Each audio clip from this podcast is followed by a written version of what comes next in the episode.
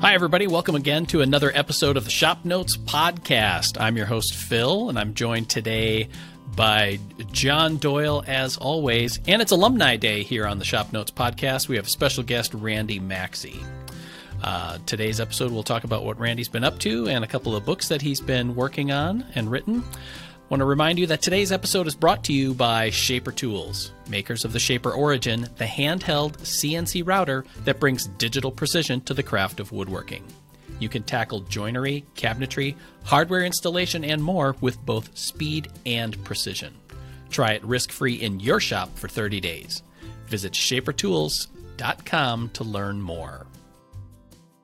All right, it's my pleasure to welcome sort of back to the podcast here, Randy Maxey, who was a longtime editor for both Woodsmith and Shop Notes magazine. Randy has published several woodworking books since his time here and also worked with a tool manufacturer. And he's just got a fun story to tell, so we thought we'd catch up with him and see what he's been up to. So that's my introduction for you, Randy.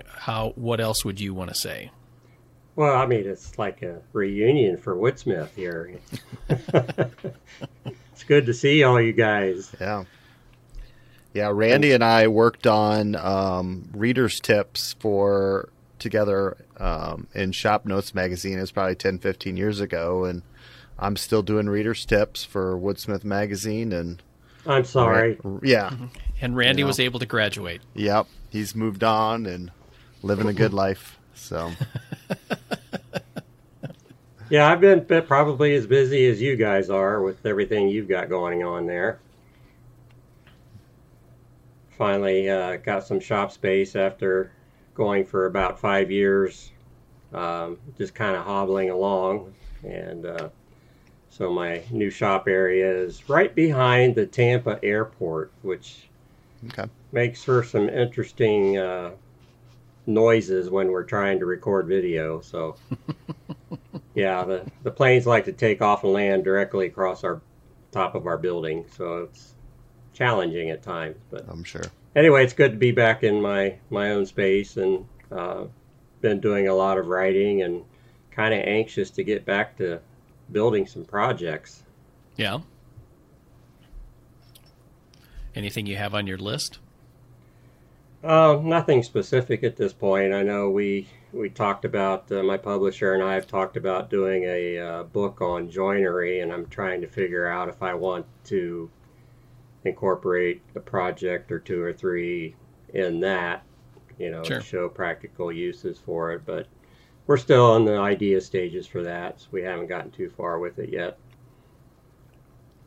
So speaking of your books, I know that you've been involved with two of them. You want to describe them a little bit? Well, the first one that I was actually involved with was Outdoor Games. It was kind of an interesting project that we had all these ideas to come up with these easy-to-build games for outdoors that a DIYer or a beginning woodworker could put together and have some fun in their backyard. And for me, it was kind of a change because I'm used to the Woodsmith Shop Notes style of woodworking where you're building fine furniture or shop jigs or whatever. And now I'm working with plywood and 2x4s and just screwing stuff together and making it functional, which is, mm-hmm, what our target audience wants. And the book has been doing very well.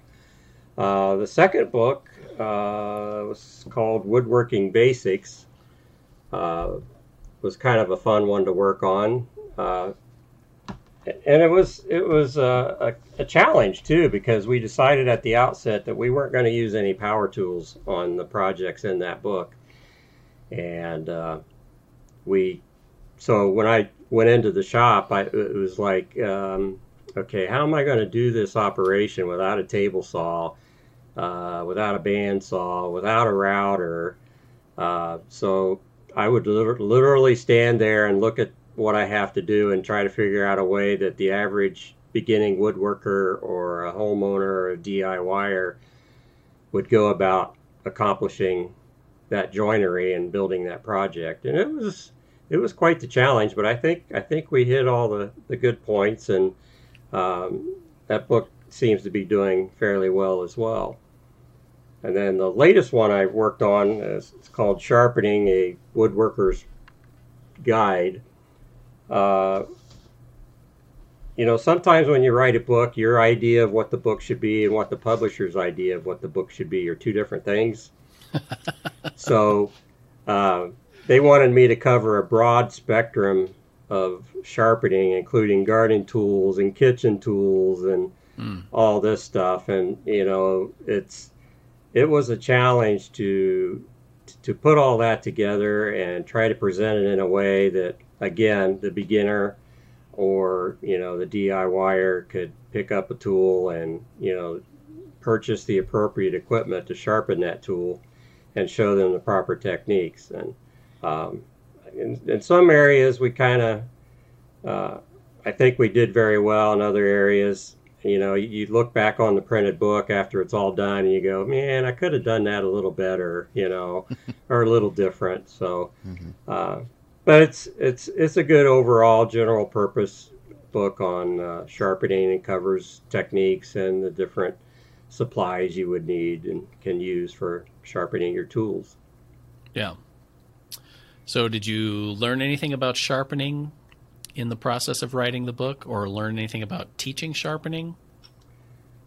Well, I've always suspected, and it was proven through the book, that you ask 100 woodworkers how to sharpen a chisel, you'll get 100 different answers, because the materials and the techniques all vary. You know, some, like myself, I prefer to sharpen freehand. And, you know, I show that technique in the book, but I also show using a honing guide, you know, and setting the proper angles. And we talk about cutting angles and bevel angles and all that. So, you know, it was just kind of amazing to me the broad selection of materials that you can purchase to get a sharp edge on a tool, from sharp, you know, water stones, the diamond stones, oil stones, sandpaper, you name it, it's out there. And I tried to touch on a lot of those. And then there are the variety of tools that the tool manufacturers want you to feature. You know, our gizmo and our guide are the, you know, be all end all for sharpening. And, you know, you take a look at them and you try to see where they fit. And are they appropriate for somebody that's just starting out and wanting to learn sharpening? So, you know, it was quite the task to try to boil everything down. It's not an exhaustive thesis on, you know, like Mr. Lee's book on sharpening or Mr. Hawk's book on sharpening. It's just a basic, here are some things you can buy, here are some techniques you can use to get a sharp edge on whatever it is you're sharpening, a pair of scissors or a kitchen knife or pocket knife or a chisel or a hand plane, any of that. So it was quite the challenge to get that all done. And, you know, I shoot my own photography, I do my own illustrations, plus do the writing. So, you know, add that on top of, you know, just doing the writing, and it was quite the process. How long did it take to put that together all? I'm going to say probably a good 5 to 6 months. Oh, yeah. Get it all together.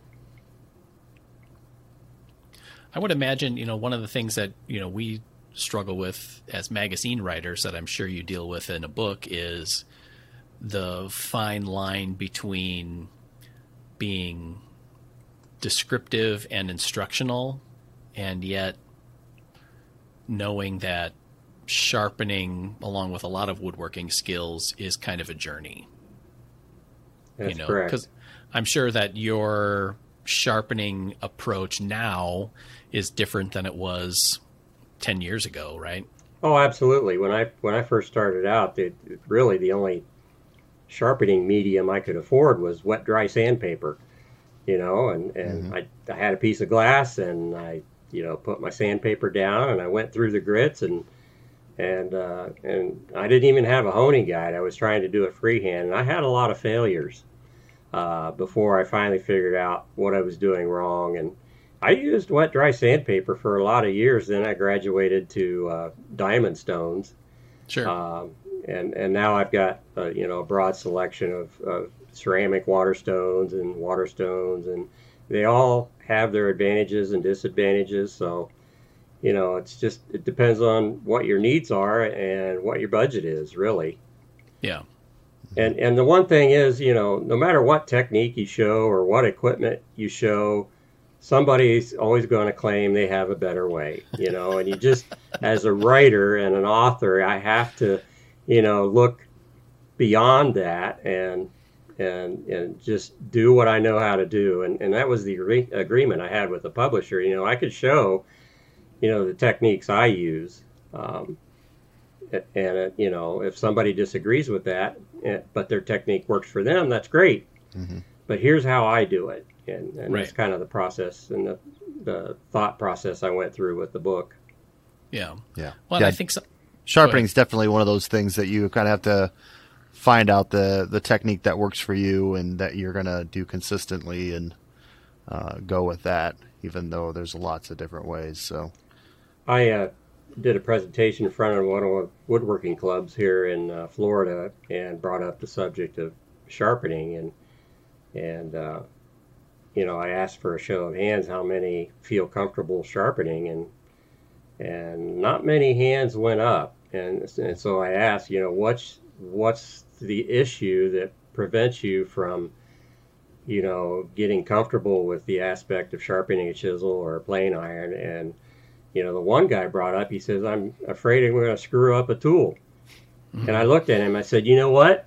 You probably will. Yeah. But you're going to learn from that experience, and you'll learn how to recover the edge, you know, and that's all part of the learning process. You can't be afraid of, you know, screwing it up, because, you know, chances are if you're beginning, you may, and you know, you may get an edge that doesn't cut well, or is, you know, just ugly to look at, but you've got some experience under your belt now that you can go back and try it again.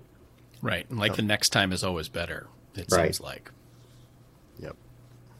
I remember the first time I tried to put a camber on the smoothing plane, and I put so much of a camber on it, I was maybe getting a strip of wood about a half inch wide when I adjusted the blade out. So I learned from that one that it doesn't take much camber to do the job. So mm-hmm.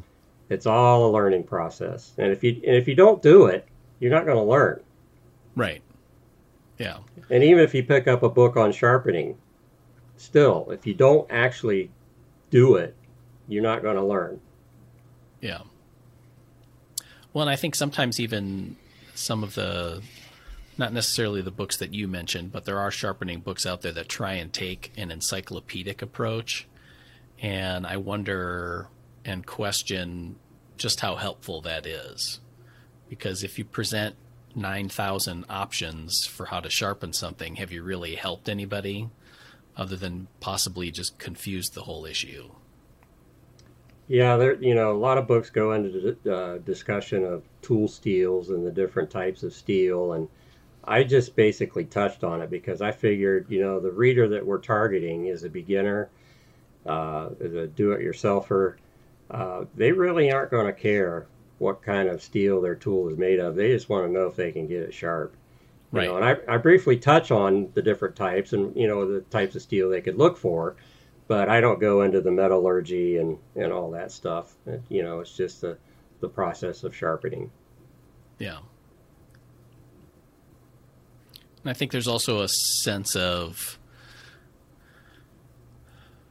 I don't know, kind of a false objectivity that X steel is better than Y steel, or this sharpening medium is better than that sharpening medium. You know, it's just more of like, what are you looking for in a particular tool or in a sharpening process or whatever. Like you said, there's four, you know, before that there's advantages and disadvantages to each one of those.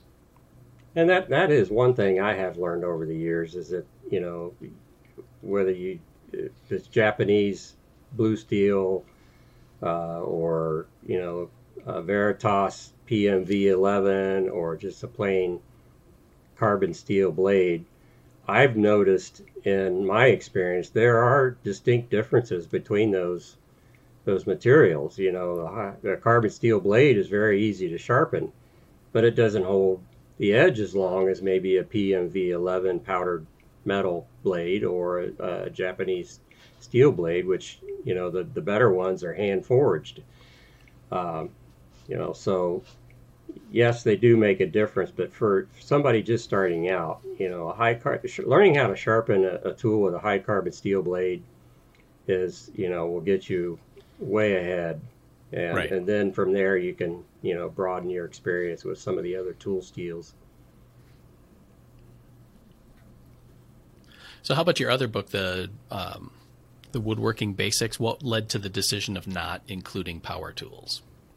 Well, again, this publisher targets home crafters and do-it-yourselfers, and so we thought, okay, if with just some basic tools like a handsaw, a hammer, some basic chisels, and maybe a portable hand drill.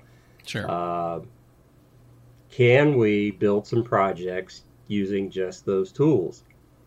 And I think we succeeded. I mean, the book seems to be selling well. But, nice.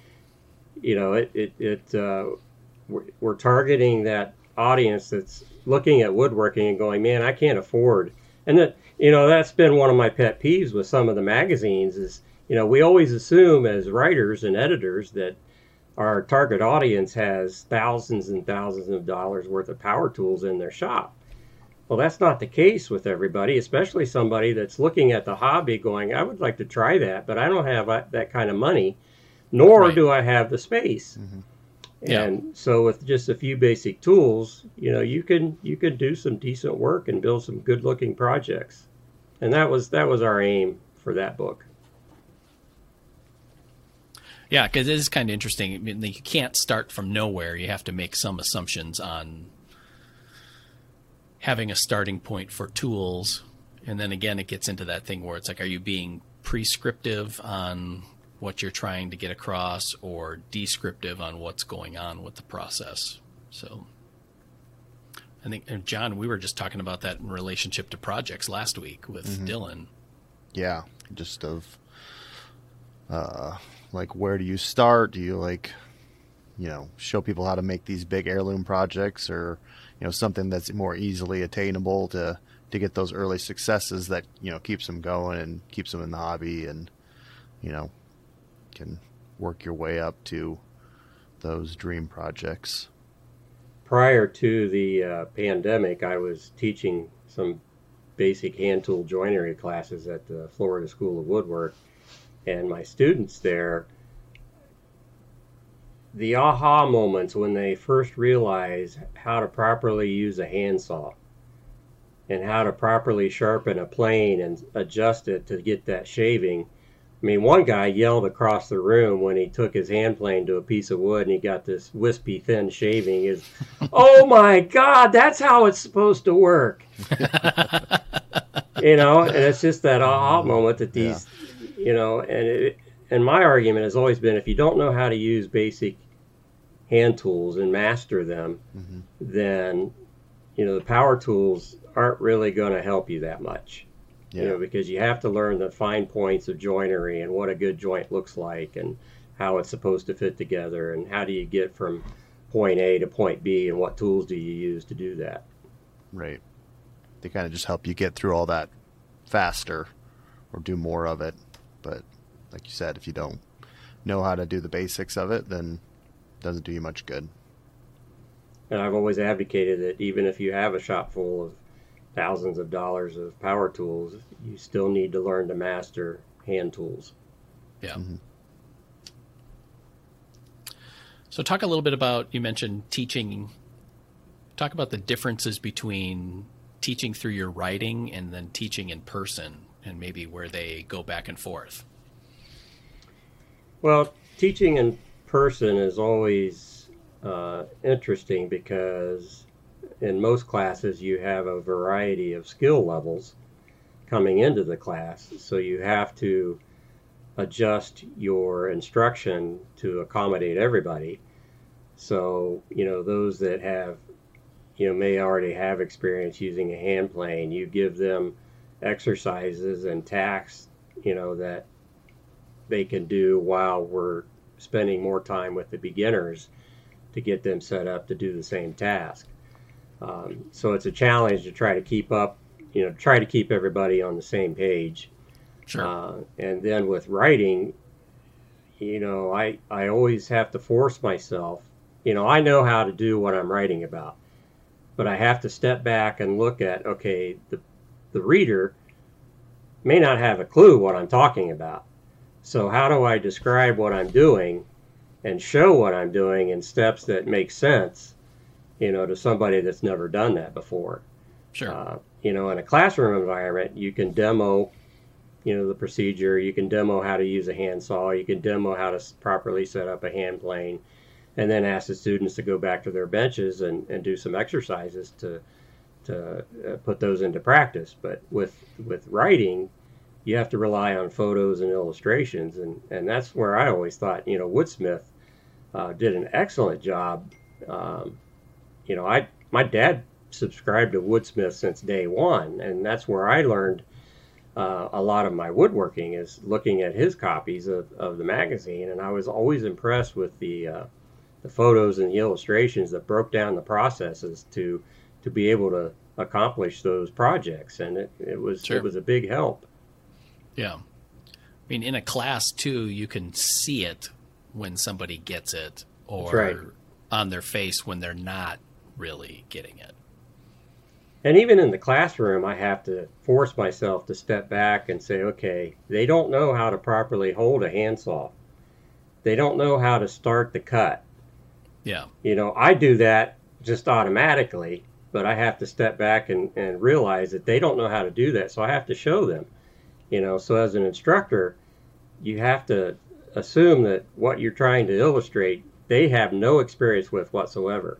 So what are the steps to get, you know, get them going with the tool and proper technique. Right. So now, before you came to Woodsmith, you had a certain amount of woodworking and home improvement background, because I remember hearing several stories of an addition you built on the back of your house. Right. My dad was a handyman, so I, you know, would help him with projects while I was growing up, and I took woodworking projects in 4-H, if anybody knows what that is anymore.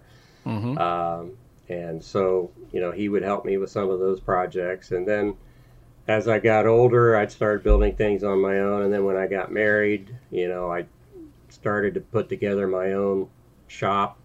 My first workshop was in a basement, and I built a workbench out of 2x4s and a sheet of plywood. And I put a piece of masonite or hardboard on top of that so that I could replace it if I needed to. And then I had a Woodsmith built router table. Okay. And a circular saw, and a handheld router, and a portable drill.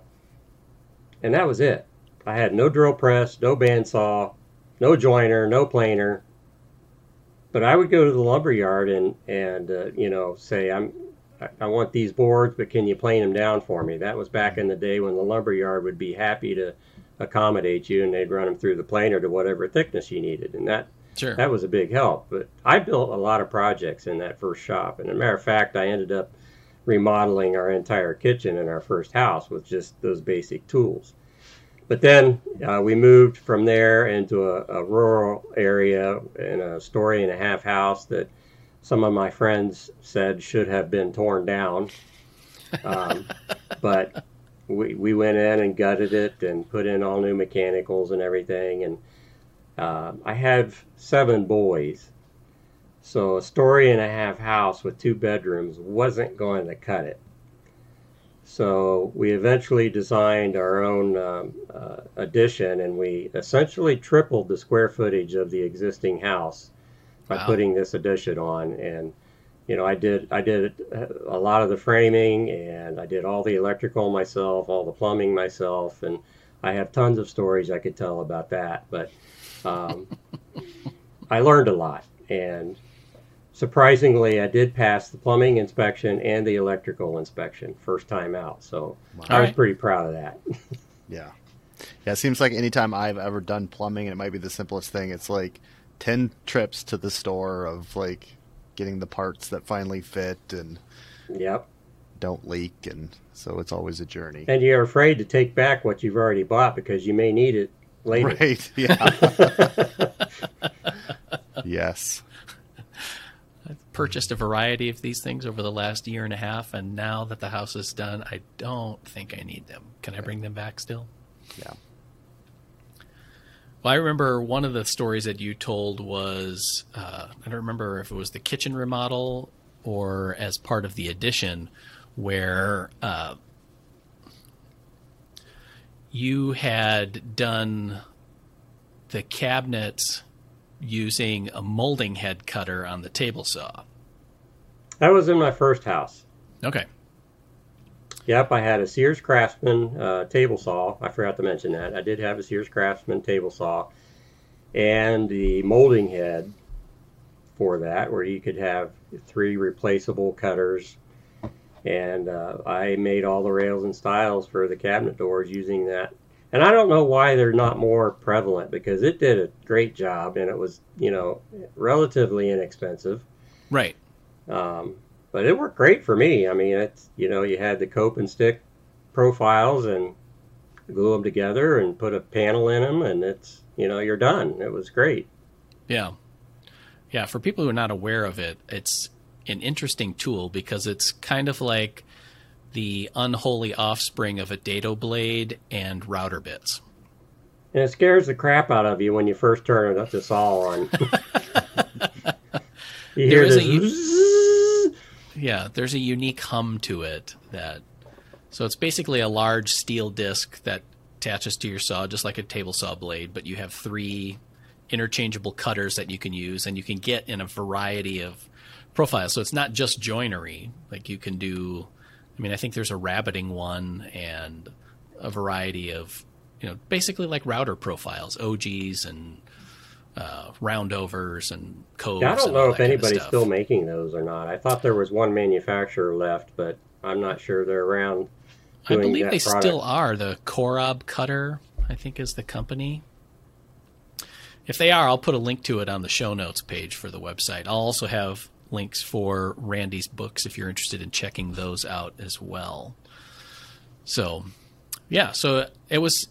For me, when you came in as an editor, it was kind of fun to have your perspective on, because it seemed like a lot of the people that we worked with, they were either professional woodworkers or, I guess more like professional woodworkers or designers. And then you and I were kind of the hobbyist slumdogs that we're just doing it because we loved it. Yeah, you know, it's always been an enjoyable hobby for me. And you know, yeah, you make mistakes. And sometimes when you make a mistake, you just have to put your tools down and go inside and turn the TV on.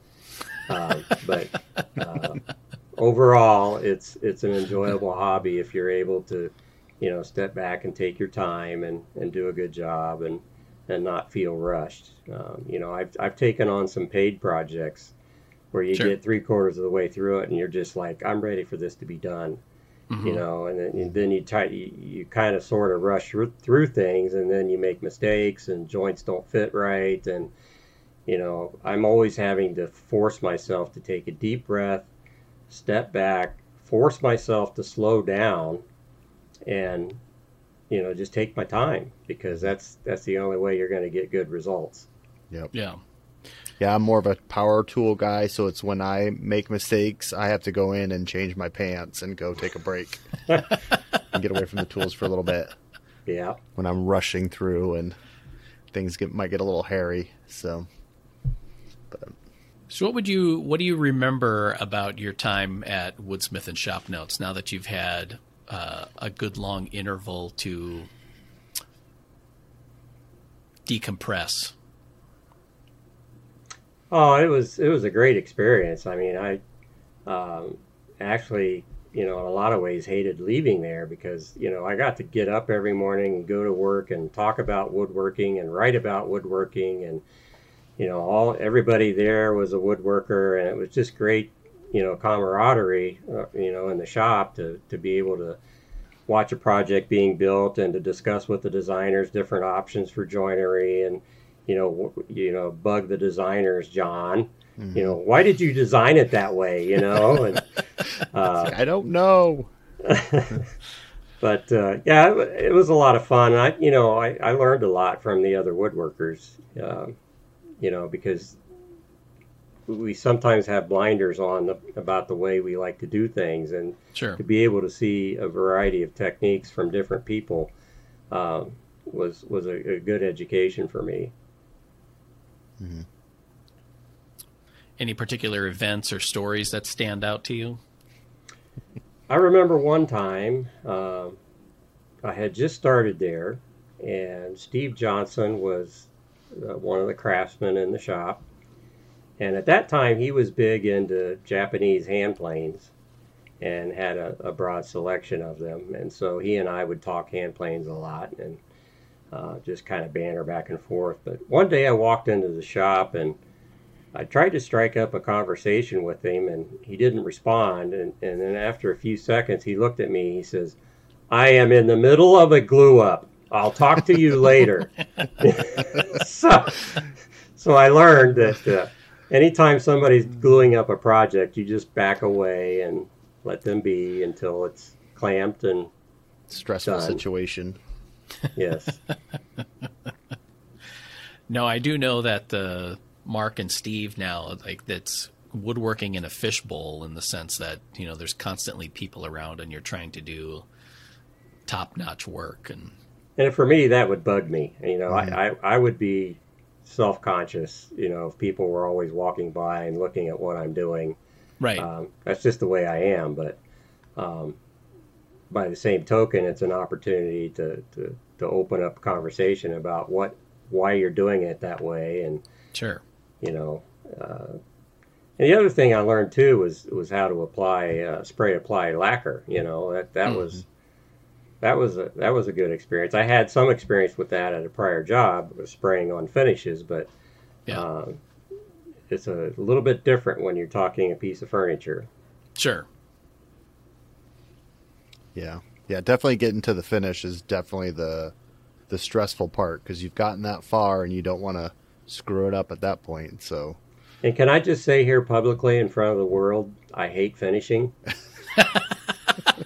That's fair. That's fair. It's a safe place. Yeah. If it's not an oil and wax finish, yeah, count me out. No, because I think there's a element of it that you don't want to screw up the project by misapplication, but I think there's also one of the jobs of finish is to highlight everything you've screwed up until this point as well. Right. Right. You know, whether it's like, oh, crap, I didn't get the glue out of that little seam there, didn't I? I must have had glue on my thumb when I put those pieces together. Yep, fingerprints. Yeah. But yeah, it's, once you get finished on, it's definitely hard to go back. It's hard to remove that or fix the mistakes after the finish has gone on and just kind of live with it. The last project I did that was a paying project before I left Iowa was... to build some cabinets above a this townhome had some recessed areas, and they wanted some cabinets to go in these little nooks. And they wanted them to match the existing cabinetry. Sure. So I built the cabinets, and I probably spent a week trying to track down finishes that would match the existing finish. And, you know, I'd actually taken a drawer front off and taken it to the stores and said, here's what I'm trying to match. So I go and I apply all the stain and get everything done. I deliver the cabinets, and there is no way in the world they're going to match. And the customer was not happy, and sure, I had to rebuild the cabinets. And that was the last time I put a finish on a paying job, and I will never do it again, not for a paying client.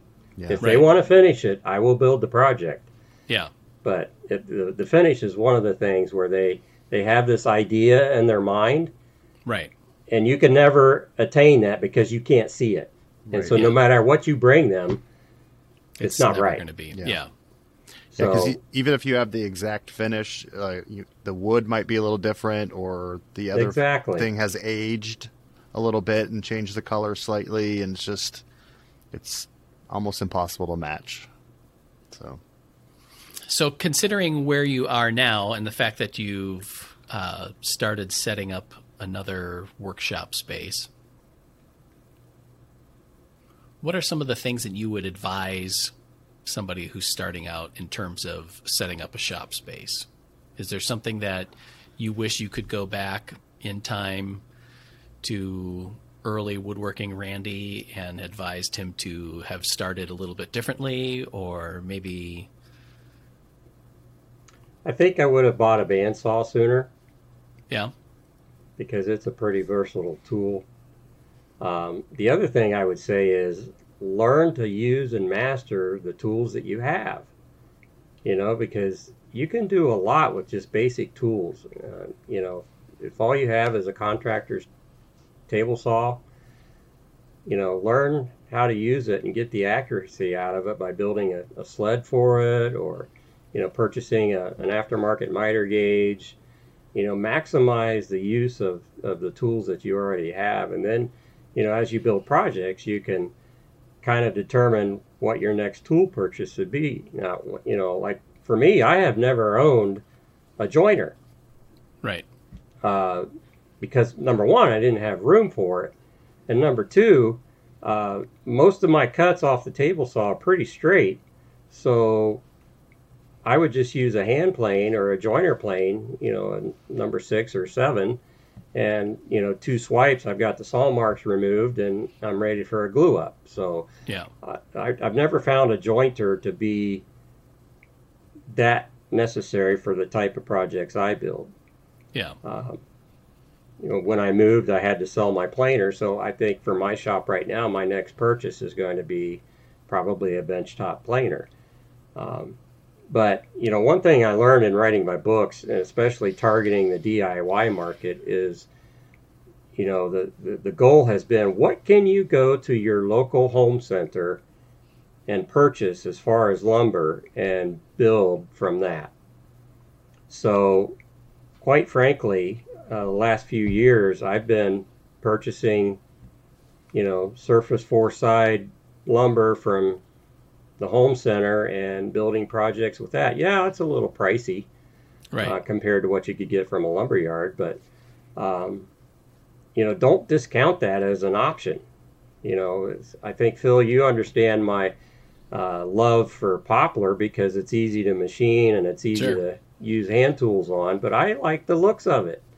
You know, you get some of that green in there and you leave it sit out in the sun for a day or two, and it gets that nice golden brown color. You know, I've just fallen in love with poplar, and it's one of the least inexpensive woods there is.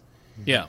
And if you want to build a project, build it with poplar first to see how, you know, to master the joinery and get it done. And you may end up just liking it the way it is, you know, instead of using, you know, a fancier hardwood like walnut, cherry, oak, or, you know, whatever.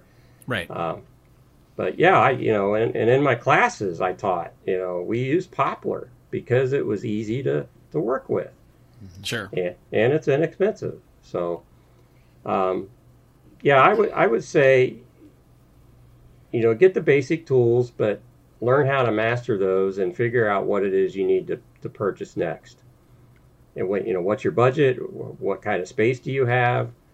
You know, in some ways I envy these guys that have you know, 2,000 square foot shops and, you know, all kinds of storage space and every tool known to man. But, you know, the reality is I don't think that's very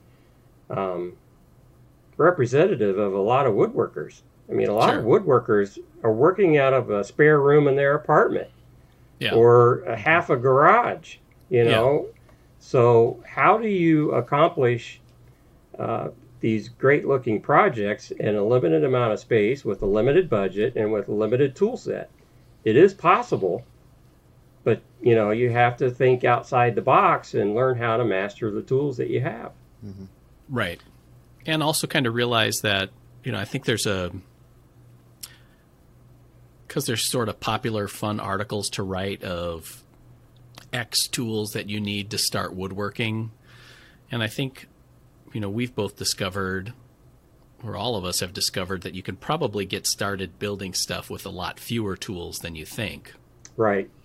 You know, and that there's always going to be a journey, you know, and not trying to think that there's a perfect starting line to start from, or that you've arrived necessarily at a shop. You know, you're, you know, over the course of your time as a woodworker, you've acquired and discarded probably an equal number of tools that you either, you know, found that you really wanted or realized you didn't need. Well, that's the other piece of advice I guess I'd give too, is that if you're starting out and you're looking to purchase tools, purchase the best that you can afford, because buying something inexpensive is going to lead to frustration and trying to get it to work the way it's supposed to. Just take a hand plane, for example. You know, you can go to the home center and buy a hand plane, but how much time are you going to spend tuning it up and trying to get it to work when you can go and purchase a better quality plane for, you know, a little more money? But then now you've got a tool that's a lifetime investment. You don't have to buy that tool again ever. Right. And once you learn to set it up and use it, you'll appreciate, you know, the quality. So that's, you know, that's one thing too, is don't cheap out on tools. So you said you've been getting a lot of wood from home centers. In Central Florida, they have like woodworking stores, like the Woodsmith store here in Des Moines, or places to buy other kinds of wood or specialty tools. There are a few woodcraft stores scattered about, and in other parts of the state, there are some Rockler stores. But we have quite a selection of lumber yards here that it, mm-hmm. you know, get anything you want really, sure. and are happy to mill it for you and do all that. So, you know, we're not at a lack for good quality hardwoods. Sure. Is there yeah. something, or is there materials that are more prevalent in Florida that we don't find here in Iowa, or just they have pretty much everything? Yeah, I mean, pretty much everything. They've got a few more exotics, I guess, than you might find up north, but yeah, they can get just about anything.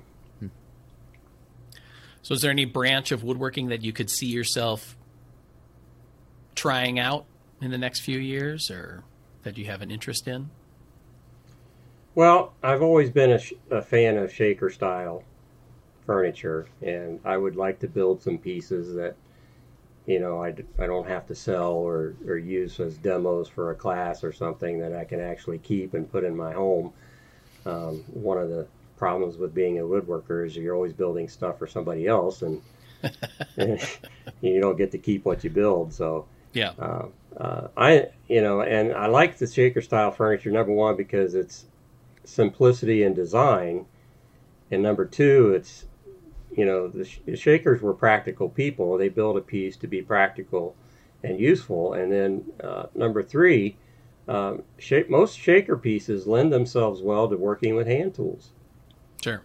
You know, sure, I'll use a bandsaw to cut a taper, but I'm going to use a hand plane to smooth it out, you know. So, I'll use a combination of tools, but I enjoy the opportunities I get to use my hand tools. Yeah. You know, I appreciate the quiet. I appreciate the accuracy they give and the resulting finish. So, you know, I my dad, you know, growing up watching him, he was a power tool guy. Sure. Because he was paid to get the job done. And, you know, if he needed to take a 30-second off the end of a board to get it to fit somewhere, he would take it back to the table saw and nip it off. You know, he had a hand plane. The only time I saw him use a hand plane at all was a little block plane to trim the edge of a door to get it to fit. Yeah. And, you know, so for him, that was foreign, you know, that you would use a hand plane in carpentry. Where did the hand tool bug catch you then? Because even when you came to Woodsmith and Shop Notes, you were kind of the hand tool guy. Well, you know, I've always seen these magazine articles, and especially one particular magazine that shall remain nameless, that always featured these guys using these hand planes, and it was just foreign to me. It's like, why, you know, what's the attraction? And then one Christmas, my dad showed up at the house for our family get-together, and he came in carrying this paper bag, and he said, "I found these in the shop. I thought you might get some use out of them." And I opened it up, and there was a number 4.5 Stanley smoothing plane and a number 78 rabbit plane. Oh, wow. I looked at those, and I looked at him, and I said, "What am I supposed to do with these?" So I just started doing my own research. You know, I got online, and then the eBay bug hit. Mm-hmm. And I started buying all these hand planes off of eBay back when the prices were still pretty reasonable. Right. And so I got a selection of hand planes, but I found myself enjoying the process of restoring a tool almost as enjoyable as building a project. Sure. Mm-hmm. So I figured out how to, I took my dad's planes apart, cleaned them, you know, read online how you're supposed to make sure the frog's flat and how you adjust the frog and, you know, flatten the sole and all that stuff. And, you know, I'm brand new at this, so I'm just kind of winging it. And then I finally got the thing sharpened and got it put back together and took my first pass and got this shaving rolling off, and I go, now I get it. Sure. And that's what changed my direction of woodworking. And the next occurrence where that happened was when I purchased a shoulder plane. Hmm. You know, when you're trying to fit joinery together and you need to shave off a few thousandths of an inch to get that joint to fit just right, you know, shoulder plane's a perfect tool. And it's like, where have you been all my life, you know? I mean, it completely changed my woodworking because it made it that much more accurate. Mm-hmm. So, you know, that I had no formal instruction in hand plane usage. It was I'm all, you know, self-taught and everything, but the process of doing that, I've learned a lot. And now I'm, you know, teaching people how to do that for themselves. And I just get a lot of enjoyment out of it. Yeah, coming from someone like me that uses a lot of power tools, it's definitely hard to, if like you have a joint that's really close but not quite there, if you take it back to a power tool, you could easily take off 1/8 of an inch, and it's way too much, and now you have a joint that's too loose, whereas if you can grab a shoulder plane and, you know, just, you know, take off a 64th or whatever and sneak up on that fit, it's a lot easier. Two bench accessories that I've found quite useful are a bench hook, mm-hmm, and a shooting board. Yep. For shooting the end grain of a piece of wood before you cut the joinery, and then, you know, fine tuning the fit. It's just all stuff you learn and appreciate as a hand tool user. Definitely. Sure. So neither one of you have mentioned, you know, the fact that I look like...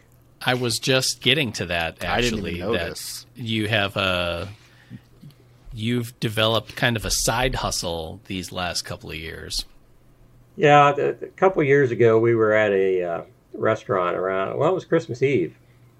And I have a red hat that I wear that's like this, that has a little white ball on top and some white fur around the edge. And so I wear that in public sometimes. And we were standing in line waiting to be seated at this restaurant. And this 4-year-old girl saw me from about 20 feet away. She comes running over to me, and she's just jumping up and down. She goes, "You're Santa Claus." I go, "Yes, I am." So I played along. And she goes, "I'm going to leave you cookies and milk, and I'm going to write you a note." And I said, "Oh, I love cookies, you know." and then she stopped. She got real serious. She looks up at me. And she goes, "Who are you?" I said, "Well, who do you think I am?" She goes, "You're Santa Claus." And her parents are standing back. They're just enjoying the moment, you know. And sure. And coincidentally, a cousin of mine, her husband had passed away, and he had portrayed Santa Claus, and she sent me his suit. Oh. So last year, I did my first public appearance at a city event here, where people could come up and get photos taken with Santa and all that. And then because of COVID, I decided I wasn't going to do any live events beyond that. And I got hooked up with a company that did virtual visits online. Oh. And so for the months of November and December, I ended up talking to 600 kids around the world. And I had a blast. Cool. It was great. So, and even now, there's a couple neighbor kids that swear I'm Santa. They just, you know, every time I go out, "Hi, Santa!" And the one little boy, I'll go, "You're being good, aren't you?" "Yeah." So I get these random kids coming up to me all the time, asking if I'm Santa, and of course I am, you know. Yep. To them, mm-hmm. I am. So it's a lot of fun. It's awesome. I think it's kind of funny because I always got the idea that Santa was basically a November and December kind of gig, and there's no off season for you. Nope. Nope, there isn't.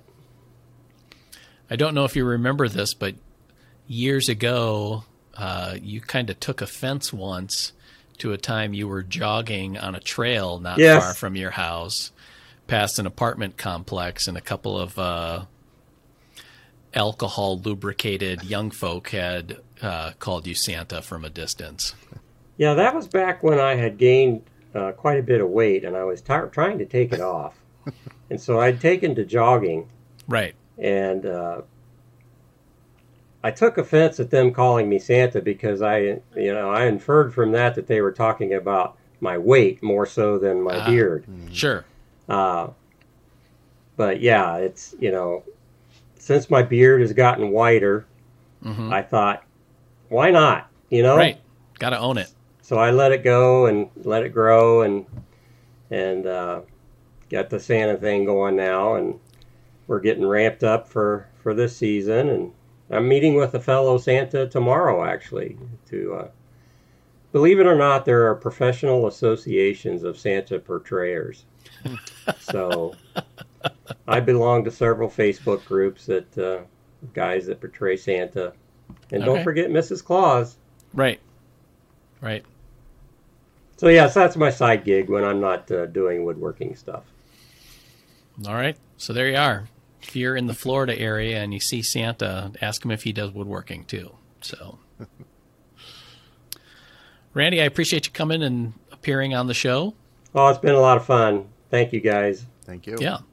I think that wraps it up for another episode of the Shop Notes podcast. As always, you can watch the podcast on our YouTube channel. You can also check out our show notes page that we have on our website, woodsmith.com/podcasts. You'll find the Shop Notes podcast at all the local podcasteries that are out there. So feel free to subscribe, and we love it when you give us good reviews because that helps the podcast get out to more woodworkers. Feel free to share it as well. If you have any questions, comments, or smart remarks, you can send those in either in the comments section on our YouTube channel or email us, woodsmith@woodsmith.com. Just a reminder that today's episode was brought to you by Shaper Tools. They're the makers of the Shaper Origin. It's that handheld CNC that allows you to bring digital precision to your woodworking. You can do everything from joinery, cabinetry, hardware installation, and more with speed and precision. Right now, they're offering a special risk-free option where you can try it in your shop for 30 days. You just check out shapertools.com to find out the details. Otherwise, we'll see you next week on the Shop Notes podcast. Bye, everybody.